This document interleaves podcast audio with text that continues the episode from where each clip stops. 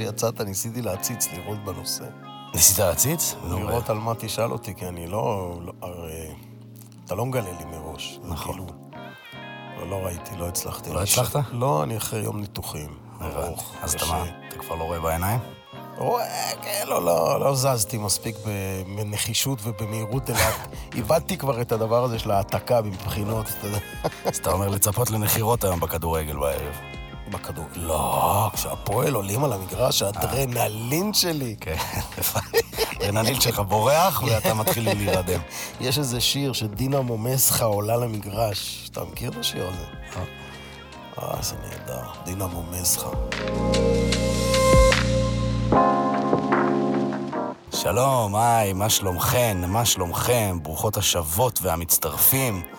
אנחנו כאן בעוד פרק של וינקלר קליניק, כל האמת על כירורגיה פלסטית וקוסמטית, פרק מספר 5. וואו, שלום אסף וינקלר. שלום, פרופסור אייל וינקלר, אבאלה, מה קורה?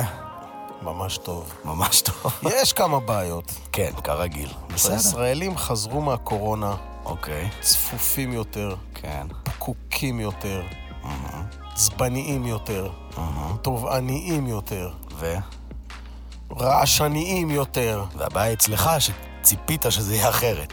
כן, עוד פעם אני עם הציפיות שלי, אבל כאילו, היה שקט, אפשר היה לשמוע.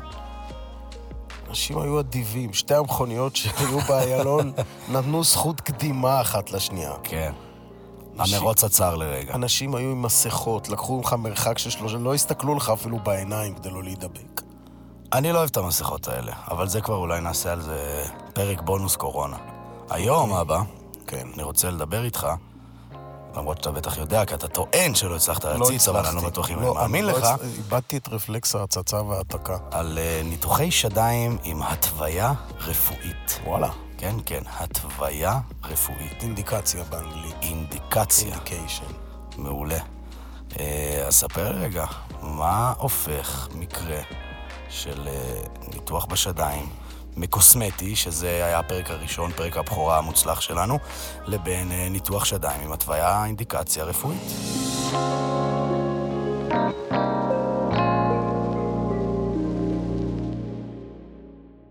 כל הכירורגיה הפלסטית, דיברנו על זה כבר פעם, היא משיקה לכירורגיה משחזרת ואסתטית. מהמם. מין שני איזה ענפים שיושבים אחד על השני. הניתוחים הרפואיים, המשחזרים, שהם לא קוסמטיים, הם בדיוק אלה שאין ויכוח בין המטופל והמבטח שלו, או זה שמשלם לו את הניתוח, שהוא צריך לקבל אותו. זאת אומרת, אף אחד לא טוען בפני מי שנחווה שטיפול בכוויות הוא משהו אסתטי או קוסמטי. נכון, כמו שאף אחד לא אומר לחולה בחלילה סרטן לבלב, שהניתוח שלו הוא קוסמטי. אבל אמ, כשאנחנו מתחילים לדבר על שדיים ענקיים, או מומים כאלה שהבנות נולדו איתם אבל לא ראו אותם עד שהשדיים לא התחילו להתפתח, כמו מה? הסימטריה הקיצונית. שד אחד שטוח לגמרי, כמו של בן, ושד שני גדול, צנוח, נפול. אה, למה זה קורה כזה דבר? כל מיני תסמונות של חוסר התפתחות, או של התפתחות מעוותת. ש- זה, זה קורה אבל לאנשים אה, בר- קורה בריאים, כאילו. לבנות, קורה בנות, אה, לבנות בריאות. בריאות, רגילות, מקסימות, מהממות, לא בלי... בלי שום בעיה אחרת, בלי שום מחלה אחרת. כאילו. אז לבנות רעות זה לא קורה. לא, בסדר, תפסת מגעילות. אותי. אה. אין כזה דבר בנות רעות ומגעילות. לא, אין. סתם, אני צוחק. בנות רעות ומגעילות, סתם. פגשו את הבן הלא נכון. רציתי להגיד שאתה אתה פשוט נורא פוליטיקלי קורקט, אני נהנה מזה. לא, מי שלא מכיר אותך לא יודע כמה לא, אתה מתאמץ, זה בסדר. נורא חמור. זה לא קשור וחינני. למומים ואין לזה שום אוקיי. תופעות נלוות. בנות שבגיל 16, 15, 14, 17, מוצאות את עצמן, מתחילות התפתחות של שדיים מוזרים. גם ככה התפתחות השדיים היא תופעה חווייתית.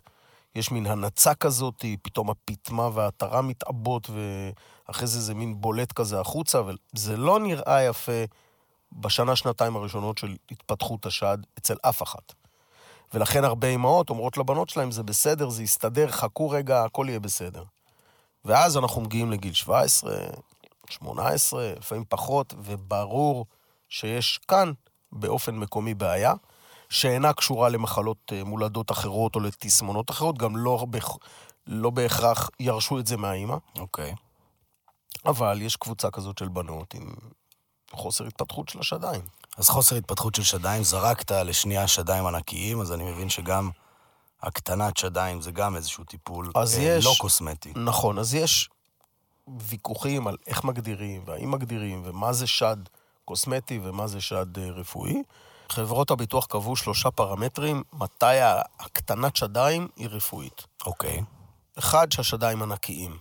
מה זה אומר ענקיים? נכון, אז זה כאילו שהרופא חושב שהשדיים מאוד גדולים, ולא שדיים שזה סתם פינוק או קוסמטיקה. ושלושה פרמטרים מדידים, אחד, עקמת או לחץ אה, על הצוואר, או שינויים גרמיים בעמוד השדרה. ממש, השדיים גורמות לה ל- להיות גיבנת. מהמם. פרמטר פסיכיאטרי, שהיא תלך לרופא בריאות הנפש ותוכיח לו שהיא לא מסוגלת להסתדר ככה. וואלה. ובדיקת אורתופד. עכשיו, אני, לא גב, או שזה האורתופד עושה כן, את ה- אורתופד, גב, עקמת, לא הבנתי. כאילו, אני, אני חושב מהמם. שזה לא בסדר. שזה לא בסדר שהן צריכות לעמוד בפרמטרים האלה? נכון. אני חושב שכל מי שרוצה להקטין את השדיים... אז רגע, אני, אני חייב להבין רגע. כל מי שרוצה לעשות הקטנת שדיים, כדי שהביטוח יממן לה את זה, צריכה לעמוד בשלושת הפרמטרים האלה. אבל אני יכול לעשות את זה פרטי ולעקוף את הביטוח, ואז זה כאילו ייחשב קוסמטי במרכאות? תחשב מה שאת רוצה, רק זה יעלה לך הרי. הרבה את כסף. הכסף שזה יעלה לך, ולא תקבלי לזה מימון מחברות הביטוח. הבנתי. אז למה אתה חושב שזה ומקופות לא החולים. בסדר? כי אישה שיש לה שדיים ענקיים שמכופפים אותה לא צריכה לראות פסיכיאטר, כן. ולהוכיח נכות רגשית. כי אם פלסטיקאי, אתה יודע, בעל ניסיון, ת, תגיד מישהו 15 שנה מנתח פלסטי וזה, וגם לחברות הביטוח יש נאמנים, יש ועדות שקובעות, למשל קופת חולים שעבורה אני עובד, יש ועדת שדיים שקובעת האם כשפרופסור וינקלר שלח מנותחת לקטנה, אם הוא צדק או לא צדק. אבל הקריטריונים האלה, או הפרמטרים האלה, לא נראים לי סבירים, לא צריך לטרטר את האישה. אני מסכים. זה גם לא חייבים תמיד ל- לצדוק, אתה יודע, יש באמת גדלי ביניים. כמה נשים כאלה יש, שבכלל יש ועדות המון. וסלקציה? המון, המון? המון, המון, המון נשים, אה, בעיקר יותר מבוגרות, זה פחות נערות צעירות. אה, יש גם תופעה כזאת של שדיים ענקיים בנערות צעירות, אבל בעיקר נשים אחרי לידות, אחרי הריונות, אחרי עלייה במשקל, אה, שדיים נפולים, רוצות ל- להקטין. ובאמת ביניהן יש הרבה מאוד שזה לא מגיע להם מבחינה רפואית, שזה בהחלט ניתוח קוסמטי. השדיים התרוקנו וצנחו, זה לא בעיה של קופת חולים כללית. אוקיי. סתם אני אומר כללית, זה, או של מבטח. קופת חולים ביפ. ביפ. על הכיפאק. אז, אבל, ויש הרבה נשים שיש להן שדיים ענקיים, שלמרות שזה כאילו מנוגד לאינטרס שלי, כי אני רוצה שכולם יבואו אליי פרטי, אבל אני, אני באמת חושב שמגיע להם את זה ברפואה הציבורית, ומגיע להם את זה באופן ממומן, והקריטריונים צריכים להיות יותר אה, פשוטים.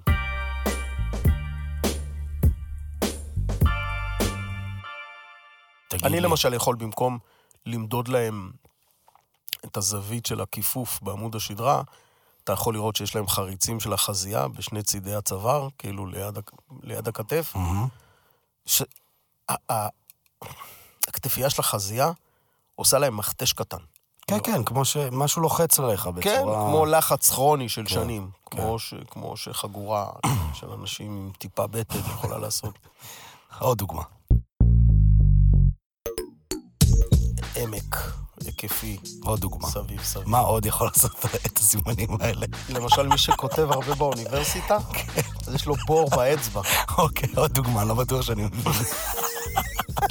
עוד דוגמה למה יכול עוד מה לעשות את עוד הסימן. יכול לעשות סימנים שלך? כן, זה היה מאוד ברור, סימנים של לחץ על החזייה. אני שמח שהבהרנו את זה. למשל, אתמול הייתי או, במסאז', כן, והמסאז'יסטית, לראשונה מ- בחיי, כן. יש לה שני מוטות כאלה על התקרה. אה, והיא דרכה עליך? כן, זה תאילנדי. אז לא יודע, תאילנדי, זה היה אתמול, יופי. פה בתל אביב. כן, זה נקרא אז מסע אני, תאילנדי. אז אני עשיתי, חשבתי לעצמי שאם היא הייתה, נניח, עומדת לי על ה... בין הר- הפאוזה הזאת, זה בין לא- ה- הפאוזה הזאת, זה לא- לא עשתה לך טוב, הפאוזה הזאת. היא הייתה עובדת לי במשך שלושה שבועות רצוף בין הרגל העליונה לגב התחתון, כן, אז היה לך שקע. אז יכול להיות שהיה לי בור בתחת. ואז היית צריך ללכת לקופת חולים ולהוכיח שאתה נכה רגשית בגלל היו הבור בשטח מבקשים- היו בטוסיק. מבקשים ממני צילום אגן.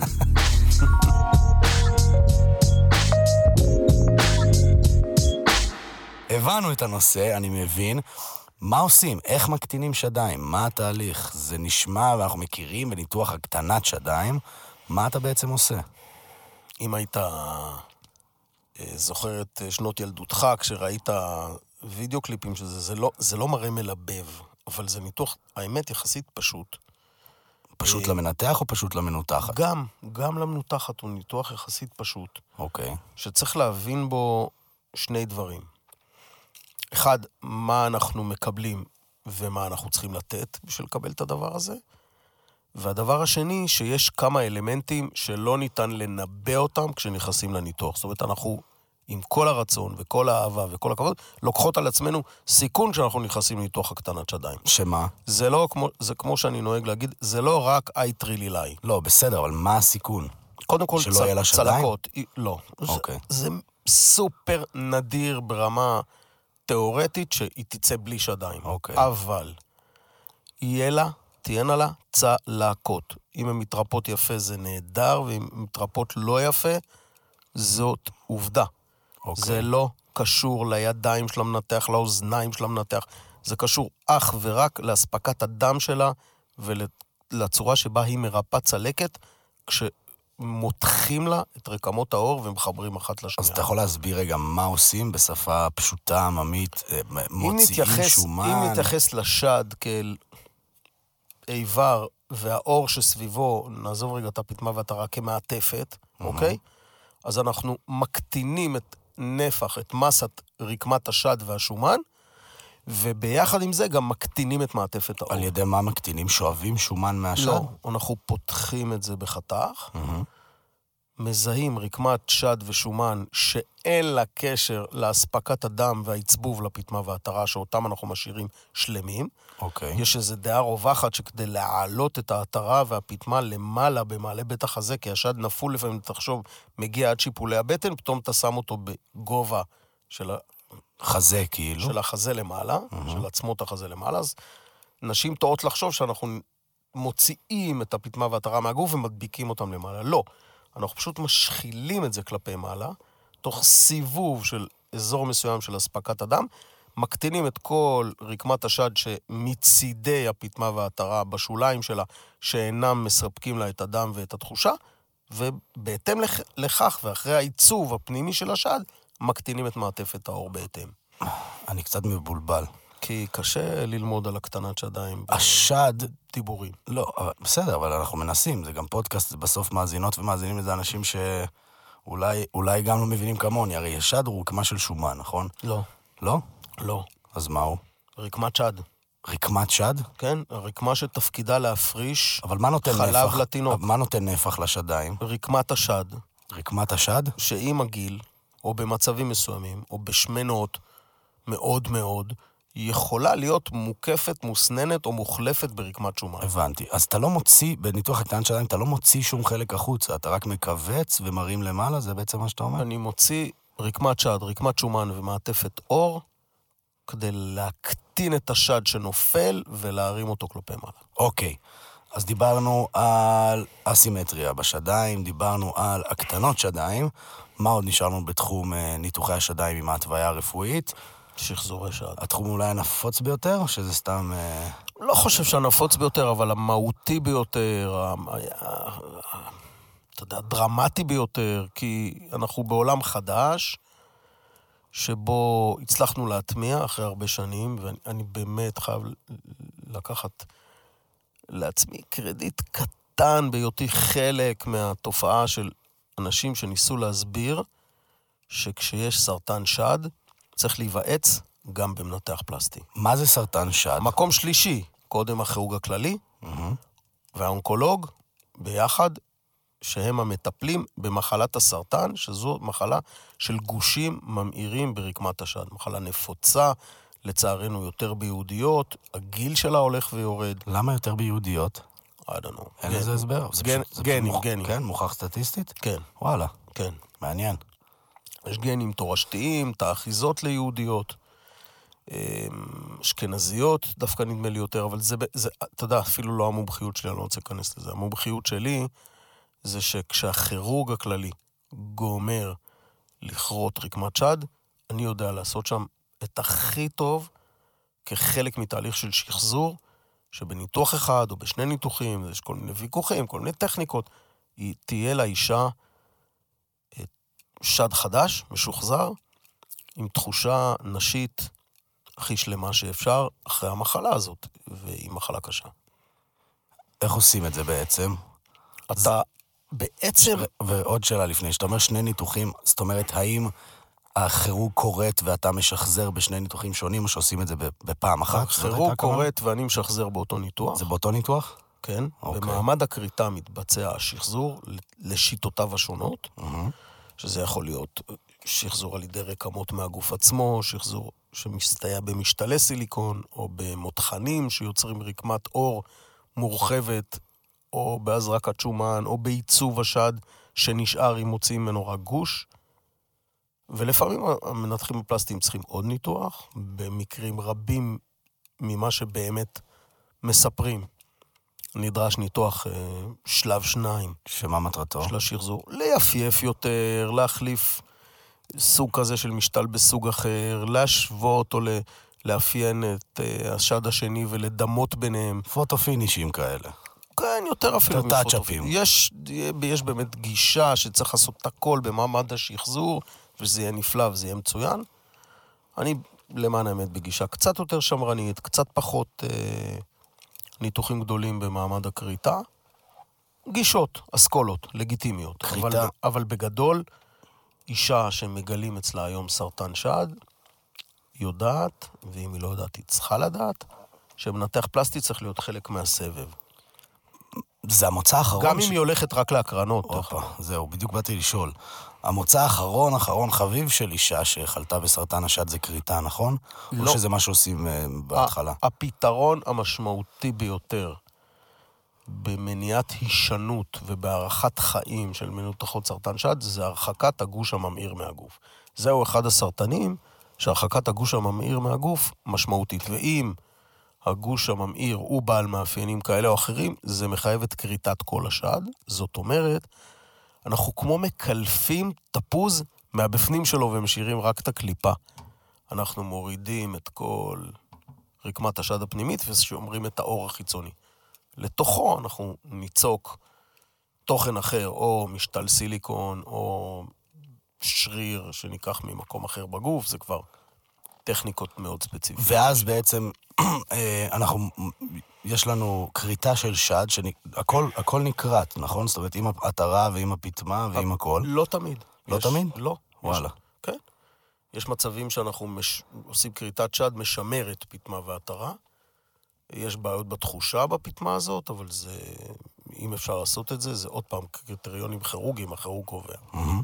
ובמידה וקרטנו את הכל, איך אתה יוצר בעצם אה, עטרה ופיטמה יש מאין? זה בשלב השני. אחרי שגמרנו לשחזר את צורת השד, אנחנו עושים מין איזה... זה נקרא מתלה מקומי, אנחנו אוספים את האור שבמרכז השד, לעשות מין איזה צ'ופצ'יק כזה, שמדמה מאוד את העטרה, כן. ושולחים להם את הפטמה, סליחה, ושולחים להם קעקעת שעושה עיגול וציור של עטרה. תוצאות מאוד יפות. כן. ר- ראיתי כמה.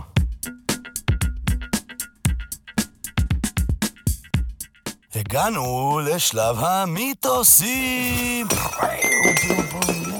גם בזה יש מיתוסים. יש מיתוסים, יש מיתוסים. אוקיי, אוקיי, are you ready? בהחלט. are you ready to rumble? הבטחת שאתה תעשה... אה, לא, זה היה כבר. קיימתי כבר את ההבטחה, אמרת כן. כי שאלתי אותך שאלה שמתחילה בלא. ברור. זה לא לא לא נכון ש... טוב, המיתוס הראשון.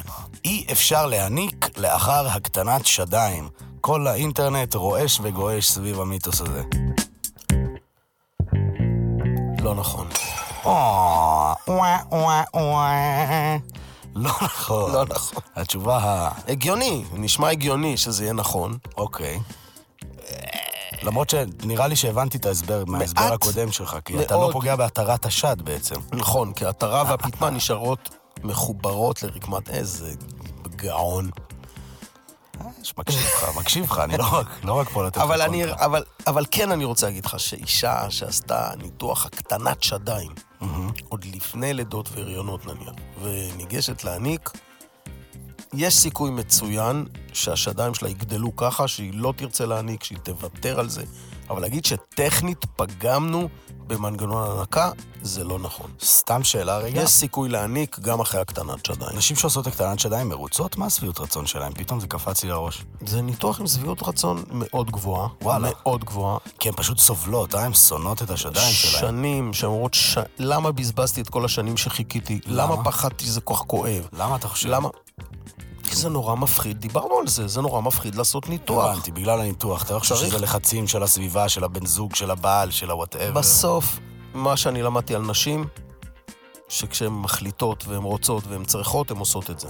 זה יותר באמת ניכר בנערות צעירות, בנשים צעירות. החליטו עושות, משגעות את כל העולם. כן. אבל אישה שיש לה ילד, שניים, שדיים ענקים, מתי תיקח חופש? חושבות שצריך חצי שנה חופש, חושבות שזה כאבי תוקף- תופת. כן. קטנת שדיים, ניתוח קצר ועם החלמה מהירה. מיתוס 2. בבקשה. עשיתי הקטנת שדיים, אבל אז מה קרה? נפתח לי המאנצ'יז, התחלתי לאכול, השמנתי, השמנתי, השמנתי, וגדלו לי השדיים אחרי ההקטנה. נו, אז מה המיתוס? זה המיתוס, שאם אני משמינה אחרי שעשיתי ניתוח הקטנה, השדיים שלי חוזרים להיות גדולים. אם את משמינה מספיק, אז הכל יחזור להיות זה גם יהיה- אז תגיד שזה יהיה לך נכון, זה גם לא הפאפה- מיתוס. זה לא אז מיתוס. תגיד כן, זה מיתוס. השמנתי גדל לי? זה... כן, כן, אם עשיתי גם ניתוח... התחת יגדל לה, גם הברכיים יגדלו לה. זה בסדר, אבל עשיתי אה. ניתוח להקטנת שדיים. האם זה אומר שזה אוקיי, יהיה אם ה- באותו גודל לנצחי נצחים? לא משנה איזה שינויים הגוף שלי יעבור. ממש לא. ממש לא. לא. אוקיי. עשית קטנת שדיים ובחרת להגדיל את כולך, כן. אז הכל יגדל. אוקיי. אין לנו- אין לנו שם מנגנון מניעת גדילה. בסדר גמור. אבל אני חייב להגיד לך, יש פה שאלה מהקהל. שאישה- ראית את שאישה- השאלה מהקהל? אני לא... האם רקמת השומן יכולה לחזור? ברור, רקמת שומן באופן עקרוני לא חוזרת במקום שבו שאבת. שאבת בטן, האישה החליטה לעלות אותו, האיש החליטו לעלות אחרי זה עשרה קילו, אז הם כל- כל זה... החליטו לעלות, אהבתי את זה. החליטו. טוב, נראה לי אני החלט אה, לעלות עשרה אז בוא אני, בוא אני אגיד לך מה שאני אומר למטופלים שלי. כשאני שואב ממך את השומן, הוא לא חוזר אליך בתור עונש מהשמיים. אתה מקבל אותו כפרס במקרר. שומן חוזר, אם אנחנו... מי? מה? זה היה מעורר תיאבון. אנחנו, תקשיב, אנחנו, אנחנו לא שמים לך מנגנון התנגדות לשומן, אנחנו שואבים לך את המיותר. עכשיו ת, תיקח את התפקיד קח על את עצמך. האחריות. לגמרי.